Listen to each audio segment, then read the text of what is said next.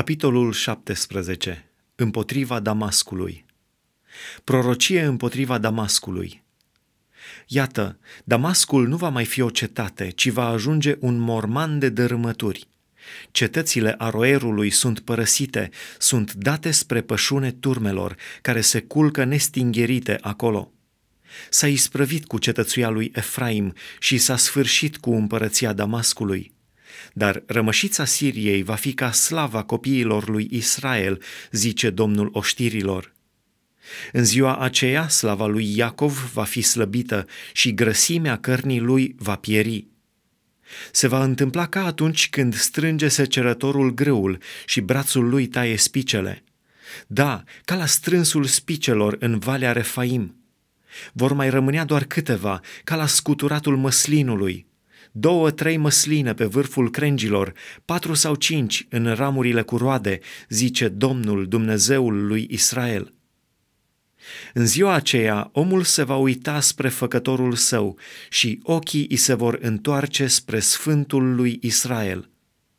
Nu se va mai uita spre altare, care sunt lucrarea mâinilor lui, și nu va mai privi la ce au făcut degetele lui, la idolii Astartei și la stâlpii închinați soarelui.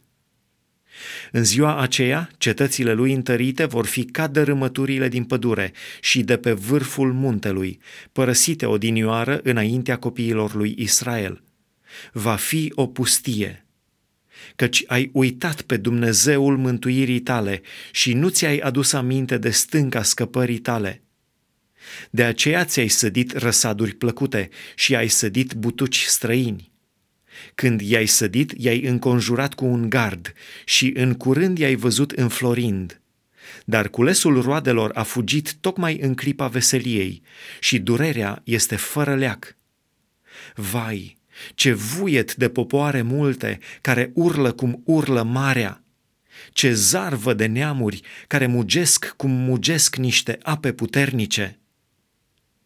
Neamurile mugesc cum mugesc apele mari, dar când le mustră Dumnezeu, ele fug departe, izgonite ca pleava de pe munți la suflarea vântului, ca țărâna luată de vârtej.